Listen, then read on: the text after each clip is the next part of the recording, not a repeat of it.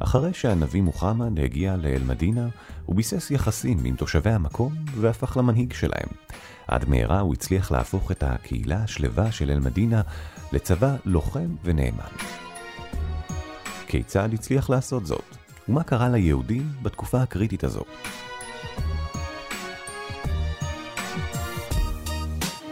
בר דעת, הפודקאסט של אוניברסיטת בר אילן. והפעם, פרופסור לבנת הולצמן, מן המחלקה לערבית, על יצירת הצבא הראשון, פרק שביעי בסדרה.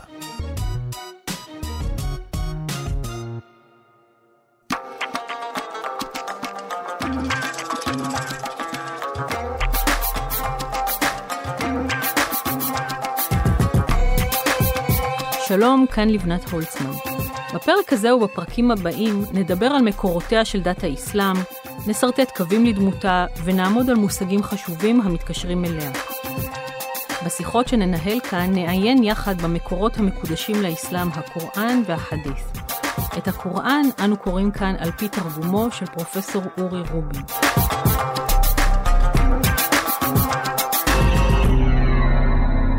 בפרק הקודם סיפרנו על ראשית התבססותה של הקהילה המוסלמית באלמדינה, לשעבר ית'ריב. קהילה זו כוללת את בני המקום שהתאסלמו, האנסאר ואת תומכיו של מוחמד שהיגרו ממכה לאלמדינה, אל-מוהג'ירון. אל מול הקהילה הזאת, ישנם תושבי אלמדינה שטרם התאסלמו, הערבים עובדי האלילים והיהודים. הנביא הוא ראש הקהילה, והיחסים בין הקבוצות השונות מוסדרים בחוזה שהוא קבע, עהד אל-אומה. בפרק שלפנינו אנחנו נראה כיצד הקהילה המוסלמית באלמדינה עוברת שינוי מהיר והופכת לצבא לוחם.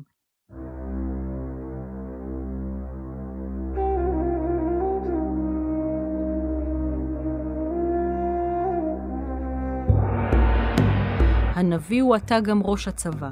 השעה היא שעת חירום, וההישגים פנומנליים. מרגע בריחתו החפוזה של הנביא ממכה, מה שנקרא ההיג'רה, ועד כיבוש מכה ונפילתה לידי האסלאם יחלפו בסך הכל שמונה שנים. כיצד הצליח הנביא לגבש את הקהילה ולהופכה לקהילה לוחמת? מה היה יחסו של הנביא ליהודים בתקופה הקריטית הזאת? הפעם נענה על השאלות הללו תוך כדי עיון בקוראן, כאשר פרקי הסירה של אבן הישאם יספקו לנו את המסגרת הסיפורית של האירועים. בשיחה זו נלמד את המושגים הבאים: כאפירון, סדקה, ג'יהאד, אל-ג'נה, שהיד, חור עין, שהאדה, תחריף ויהוד. זמן קצר לפני שיצא הנביא ממכה ליסריב, כך מספרת המסורת, הביא לו המלאך גבריאל התגלות חדשה. למאמינים אשר יוצאים עליהם למלחמה ניתנת בזאת רשות להשיב מלחמה, כי נגרם להם עוול. זהו פסוק 39 בסורה 22, היא סורת אל-חאג', סורת העלייה לרגל. במסורת המוסלמית יש לפסוק הזה מעמד מיוחד, כי הוא הראשון מבין הפסוקים המדברים מפורשות על ג'יהאד, מלחמת קודש. המסורת מספרת שבמעמד סמלי זה העניק גבריאל למוחמד חרב, אותה חגר בעצמו למותניו של הנביא. ב-17 החודשים הראשונים לשהותו באלמדינה לא יצא הנביא למלחמה, אבל אז הגיעה ההתגלות הבאה. وقتلوهم حتى لا تكون فتنة ويكون הדין كله لله. הילחמו בהם למען לא יטענו או יציקו לכם עוד, והדת כולה תהיה לאלוהים. פרשני הקוראן מפרשים את המילה יטענו יציקו, בפסוק היא מופיעה כפיתנה, בתור עבודת אלילים. כלומר, מוחמד מקבל ציווי אלוהי להילחם כדי למחות את זכר עבודת האלילים מן הארץ. הקהילה המוסלמית של אל-מדינה הופכת לקהילה לוחמת, עם אויבים מבחוץ ואויבים מבית. מי הם האויבים מבחוץ שיש להילחם בהם? כמובן, הכופרים בני שבט קורייש. בתחילה, כפי שעולה מתוך המקורות המוסלמים, הלחימה הייתה מטעמים כלכליים. היעד היה השיירות של סוחרי קורייש, העמוסות כל טוב בדרכן מסוריה באביב ומתימן בחורף. הקהילה המוסלמית הנרדפת, שעסקה כל הימים בתפילה ומעשי צדקה, שינתה את טעמה בצו הנביא והחלה בפשיטות, בערבית רזוואט, רזו רזוואט, למטרות שוד וביזה על השיירות של קורייש. לאחר פשיטה אחת מוצלחת של המוסלמים שהתרחשה בשנה השנייה להיג'רה, שנת 624, שבט קורייש כבר הכין למוסלמים תשובה הולמת בתור מערב צבאי. מכאן התחילה סדרה של קרבות בין המוסלמים לשבט קורייש, שעתה הקוראן יכנה בשם הכופרים, אל-כאפירון. ההסברים ללחימה בכופרים ניתנים בסדרה של התגלויות שניתנו בהזדמנויות שונות לאורך תקופה ארוכה. מדוע יש להילחם בכופרים? ראשית, כפי שמפורט בסורת אל-חאג', יש לנקום בקורייש שגרמו עוול למאמינים. הלא המאמינים גורשו ממושבותיהם בלא צדק, רק על שום שאמרו ריבוננו הוא האלוהים.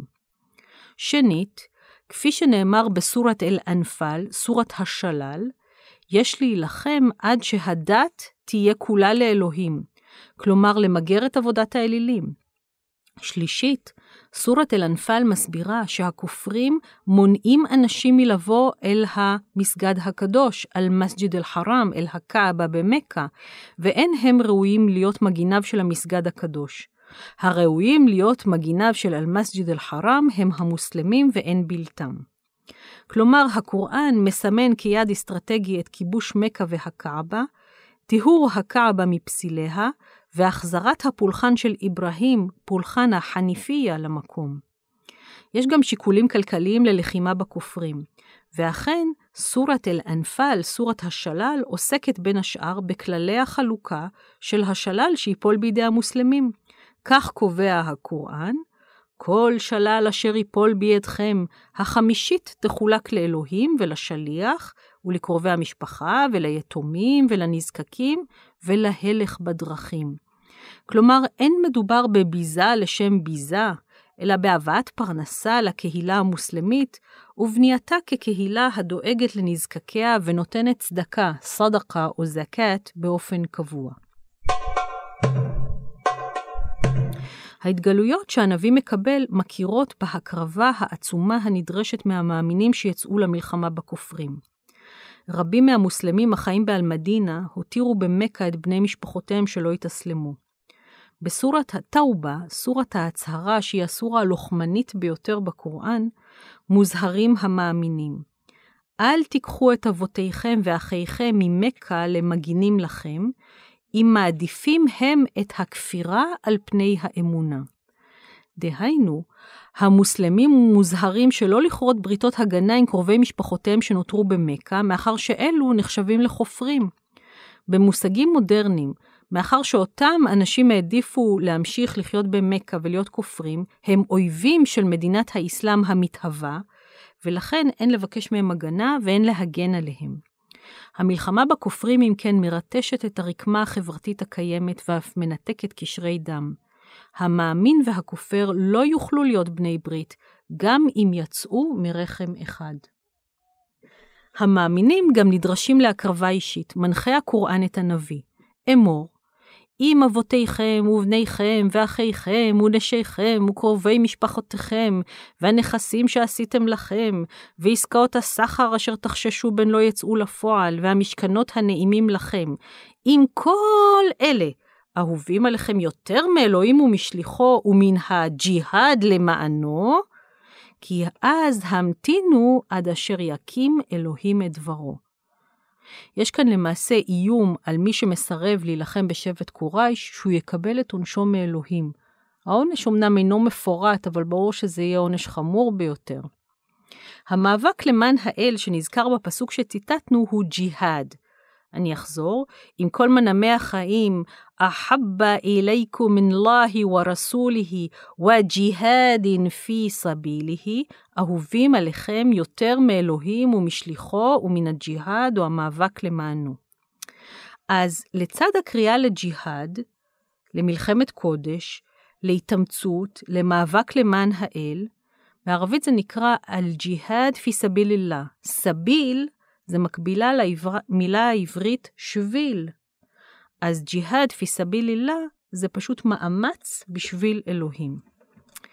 אז לצד הקריאה לג'יהאד, הקוראן גם מקדיש יריעה רחבה לחללי המלחמה, ויותר מכך, לשכר המובטח להם בעולם הבא. כך אנו קוראים את הפסוק המצוטט רבות מסורת אל עמרן, סורת בית עמרם. אל תחשוב כי הנהרגים לשם אלוהים מתים. לא, הם חיים, ואצל אלוהים פרנסתם. המלומדים המסורתיים קושרים את נסיבות ירידתה של התגלות זו עם קרב אוחוד, שהתחולל בשנת 625, היא שנה שלוש להיג'רה. בקרב זה המוסלמים ספגו מכה קשה מאם הכופרים, ומספר חלליהם, 70, היה גבוה. בין החללים היה גם אחד מדודיו של הנביא. על פי עדויות חבריו, הסביר הנביא למוסלמים ההמומים מהתבוסה ומהאבדות. כאשר נהרגו אחיכם בקרב אוחוד, אללה הכניס את הנשמות שלהם לחלל בטנן של ציפורים ירוקות. ציפורים אלה שותות ממימי גן עדן, אל-ג'ננה, אוכלות מפירותיו, וחוסות במנורות זהב התלויות בצל כס הכבוד של אלוהים. כאשר האחים שלכם נוכחו לדעת מה טוב המזון שהם אוכלים, המשקה שהם שותים, המצע שעליו הם ישנים, הם אמרו, מי יודיע לאחינו שיש לנו פרנסה בגן עדן?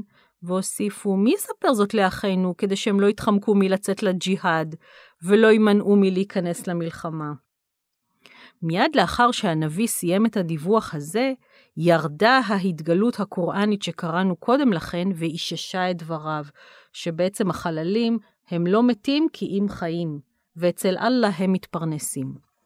המלומדים המסורתיים שנדרשו לפסוק שציטטנו ונסיבות התגלותו, הבהירו שהפסוק עוסק בשוהדה אוחוד, חללי אוחוד, אם כי היו שטענו שהפסוק ירד בהקשר לקרב אחר. המושג שוהדה, צורת היחיד שהיד, מופיע פעם אחת בקוראן במובן של אלה שמתו מות קדושים. בשאר הפעמים בהם מופיעה המילה שהיד בקוראן, משמעותה היא פשוט עד, והשהדה הלא היא העדות. אגב, יש אומרים שהמילה שהיד שאולה מארמית, סהדה במובן של עד, ככתוב בספר איוב, פרק ט"ז, גם עתה הנה בשמיים עדי וסהדי במרומים. המלומדים המסורתיים עם זאת קובעים כי המדובר בשורש ערבי וכי הפועל שהידה היה עד, קיים גם בקוראן. לדוגמה, בסורת אל עמרן, שהיד אללהו אנהו לא אילהה אללה הוה. אלוהים עד כי אין אלוה מבלעדיו. אז איך נחבר בין שהיד במובן של מת מות קדושים ובין שהיד במובן של עד? מסבירים המלומדים המסורתיים, השהיד המת הוא עד לקיומה של מלכות אלוהים ושלטונו. יש כמובן גם הסברים נוספים, אך נסתפק בהסבר הזה. נציין גם שהקוראן כולל תיאורים נוספים של גן העדן המעצימים את גורלם הטוב של השוהדה. הידוע מביניהם הוא תיאורן של חור עין, ביטוי סתום שפורש על ידי פרשני הקוראן כבתולות גן העדן, שאורן צחור כשלג ועיניהן שחורות כפחם. בסורה 44, סורת א-דוכן, העשן, מובטח לשוהדה, וזווג'נאהום בחורין עין, ונזווגם עם עלמות סחורות עור ויפות עין. על פי המסורת המוסלמית, בהגיעו לגן עדן, לכל שהיד תהיינה 70 עלמות כאלה, כולן עומדות בבתוליהן. יש עוד כהנה וכהנה פרטים רבים נוספים על חור עין, שהנביא מוחמד עצמו סיפק, אך נראה לי שדי לנו בפרטים שהבאנו כרגע.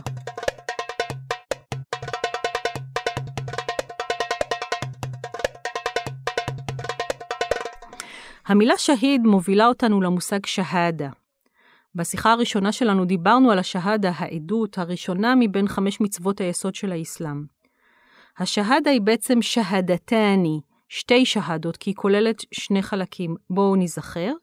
לא אילהה אללה, אין אלוה מבלעדי אללה. זה חלק ראשון, וחלק שני, מוחמדון רסולולlah, מוחמד שליח אללה. אמרנו גם כי המוסלם מעיד כי אין אלוהים מבלעדי אללה ומוחמד שליח אללה, אבל מה בדבר היהודי? היהודי אמנם יקבל את השהדה הראשונה לפיה אין אלוה מבלעדי אללה, אך את השנייה, לפיה מוחמד הוא שליח אללה, הוא ידחה. דחיית שליחותו של מוחמד על ידי היהודים הייתה באמת מטעמים שונים, אבל בעיקר מאחר שלפי היהדות אין מקום לנביא אחרי נביאי התנ"ך. הסירה של אבן הישאם וספרי החדית' מלאים בעדויות על ויכוחים תיאולוגיים בין האחבר, החברים, תלמידי החכמים היהודים מבית אל-מדרס, מבית המדרש, ובין הנביא מוחמד. בשנת 624, השנה השנייה להיג'רה, מוחמד קץ בוויכוחים עם היהודים, לאחר שהוא הבין שהם לא הצטרפו אליו מרצון. יתרה מכך, היהודים, כך מספר לנו אבן הישאם, לא חשבו שהם מחויבים לנביא באיזשהו אופן, למרות שמיד עם כניסתו לאל-מדינה הוא התחייב בפניהם להגן על חייהם, רכושם וחופש הפולחן שלהם. על פי הסירה של אבן הישאם, היהודים של אל-מדינה מסתבכים בסדרה של אירועים. למשל, הם מטרידים אישה מוסלמית שבאה לסחור בשוק הצורפים היהודים, ואחר כך הם רוצחים מוסלמי שנזעק לעזרתה. והם גם מסרבים לסייע לנביא מוחמד ולקהילתו במאמץ המלחמתי, מחברים עליו שירי לעג, וחמור מכך, בוגדים בו למרות ההגנה שנתן להם. היהודים בכמה ידיעות מואשמים בכך שתמכו בשבט קורייש במלחמתו כנגד המוסלמים. החוט המקשר בין כל הסיפורים על היהודים שמספר לנו אבן הישאם בפירוט כה רב, הוא העלבון שחשים הנביא והמוסלמים לנוכח הלגלוג והבוז של היהודים. אני אתן כדוגמה את הסיפור של אבו בכר, חברו של הנביא, ופנחס. יום אחד נכנס אבו בכר לבית אל-מדרס, ומצא שם את פנחס, בעברית פנחס, תלמיד חכם בכיר שהיה גם מלווה בריבית. ההלוואה בריבית ריבה כבר נאסרה קודם לכן על המוסלמים ככתוב בקוראן, הוי המאמינים, היו יראים את אלוהים והניחו לכל אשר נותר לכם מן הריבית. זה בסורת אל-בקרה, סורת הפרה. אבל היהודים, מספר לנו הקוראן וגם מספר את הסירה, המשיכו לקחת ריבית. היהודים לקחו ריבית אף כי זו נאסרה עליהם, ואכלו את ממון האנשים בלא צדק. זה, אה, אלה הם פסוקים 160 עד 161 מסורת ניסה, סורת הנשים. אבו בכר פנה בדרישה לפנחס. עליך לראות את אלוהים, להתאסלם, אתה יודע שמוחמד הוא שליח אללה והוא הביא לכם בשורת אמת וכולי וכולי. פנחס ענה, אבו בכר, אנחנו לא צריכים את אלוהים, הוא צריך אותנו. הוא העני, אנחנו העשירים. כאן בעצם המקום להסביר מה הדיאלוג הזה. למעשה, אבו בכר, לא אכפת לו אם פנחס יתאסלם או לא יתאסלם. מה שהוא בעצם מבקש זה שפנחס יתנהג בהתאם לכללים שקבע מוחמד, והם שאסור לקחת ריבית. כלומר, הוא מבקש שפנחס ילווה למוחמד כסף, כנראה למאמץ המלחמתי, ולא ייקח על זה ריבית. פנחס כמובן סירב, אבו בכר בתגובה היכה אותו בפניו. ואז פנחס הלך לנביא מוחמד להתלונן על התנהגותו של אבו בכר. מוחמד ערך בירור ובמהלכו הסביר אבו בכר שהיה מוצדק להכות את פנחס, שהלא הוא דיבר דברי הבל על אלוהים, וגם, אם יורשה לי להוסיף, הוא סירב לוותר על הריבית. פנחס מצידו הכחיש שאמר דברים כאלה. מיד ירדו דברי ההתגלות. אלוהים שמע את דברי האומרים, אלוהים עני ואנחנו עשירים. נרשום את דבריהם, נרשום כי הרגו את הנביאים בלא צדק ונגיד, טעמו את עונש השרפה. כי גמול על אשר עוללו ידיכם זה כבר. אלה הם פסוקים 181-182 בסורת אל עמרן, סורת בית עמרם. הקוראן, אם כן, חשף את שקרנותו של פנחס, וחשף שהוא באמת אמר דברי שקר על אלוהים. בנוסף לכך, הקוראן מאשים את היהודים בהריגת נביאים, אפשר להניח שהכוונה כאן להריגתו של ישו, ובנוסף לכך הקוראן מאיים על היהודים באש הגהנום. קוצר רוחו של הנביא מהיהודים, לצד הצורך לגבש את הקהילה המוסלמית באלמדינה, לנוכח האויב מבחוץ, מובילים לסדרה של התגלויות שמימיות המקצינות את היחס ליהודים. הקוראן מלא וגדוש בהאשמות כלפי היהודים, אבל ההאשמות הללו הן במישור התיאולוגי בלבד. כלומר, אין רמז כמעט לאותם אירועים שהיהודים היו מעורבים בהם. כדוגמה, אני אתן את אה, פסוק 12 בסורת אל-מאעידה, סורת השולחן הערוך. רואים מצד אחד בפסוק הארוך הזה את האכזבה של הנביא מיחסם של היהודים.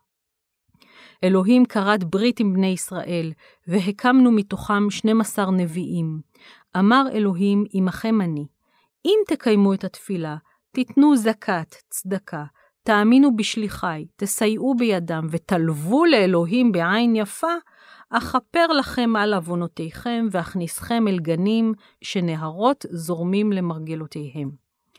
כצאצאיהם של בני ישראל, בנו ישראל המקראיים, היהודים, היהוד, היו אמורים לקבל את מוחמד בלב פתוח ובנפש חפצה, אך הם סירבו לקבלו.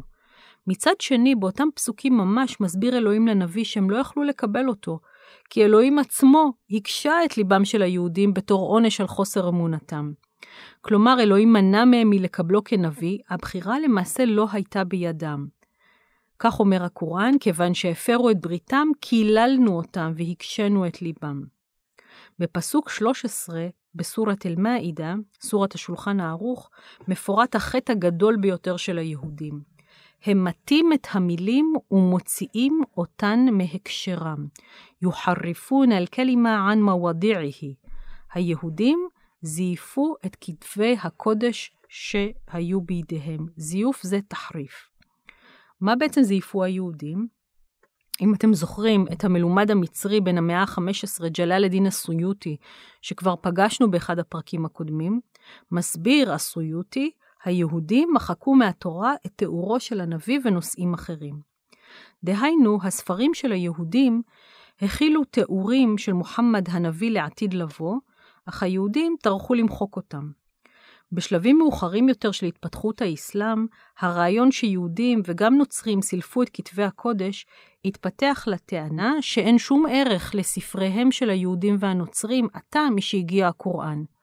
וכך, למרות שהמוסלמים מאמינים שכל ספרי ההתגלות, التوراة, الإنجيل, القرآن, הגיעו ממקור שמימי קדוש אחד, אם אתם זוכרים את ה لوح المحفوظ, הלוח הגנוז, בפועל המוסלמים מאמינים רק בקדושת הקוראן, ושרק הקוראן הוא הדרך לישועה. בהקשר הזה אני רוצה להעיר שבמהלך הדורות, במיוחד בתקופה המודרנית, הופיעו מדי פעם הוגים מוסלמים שקיבלו את ספרי ההתגלות של היהודים והנוצרים והתמודדו עם הסתירות בינם ובין הקוראן, אך מדובר במתי מעט בודדים בטלים בשישים. פסוק 13 בסורת אל-מאעידה מסתיים בפנייה אל מוחמד לגבי היהודים. ולעולם לא תחדל להיווכח כי בוגדים הם. חוץ ממתי מעט, מחל וחוס עליהם, כי אלוהים אוהב את המיטיבים. אבל הציווי למחול ולחוס על היהודים היה מוגבל לזמן קצר בלבד. בין השנים 625 ל-627, שנים 3 עד 5 להיג'רה, פועל מוחמד באינטנסיביות כנגד היהודים. בשליחותו נרצחים מנהיגי היהודים, שני שבטים יהודים מגורשים מן העיר, והשבט השלישי, שנקרא בנו קורייזה, מושמד. רכושם של היהודים מוחרם לטובת המוסלמים. הקבוצה המשמעותית של אויבים מבית נעלמת מהשטח. אלא שאפילו אחרי גירוש היהודים והשמדתם, עדיין נשארת קבוצה נוספת של אויבים מבית. בפרק הבא נדבר על אותה קבוצה בהקשר לנושא מעניין. משק ביתו של הנביא מוחמד באל-מדינה, נשותיו ופילגשיו.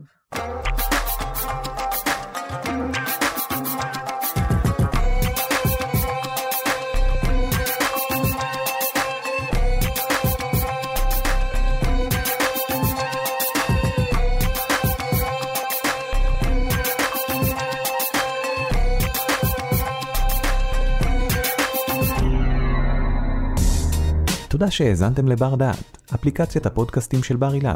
אנו מקווים שנהנתם, החכמתם ולמדתם משהו חדש. עוד הרבה פודקאסטים מעניינים מחכים לכם באפליקציה, אז המשיכו להאזין לנו. בר אילן, משפיעים על המחר, היום.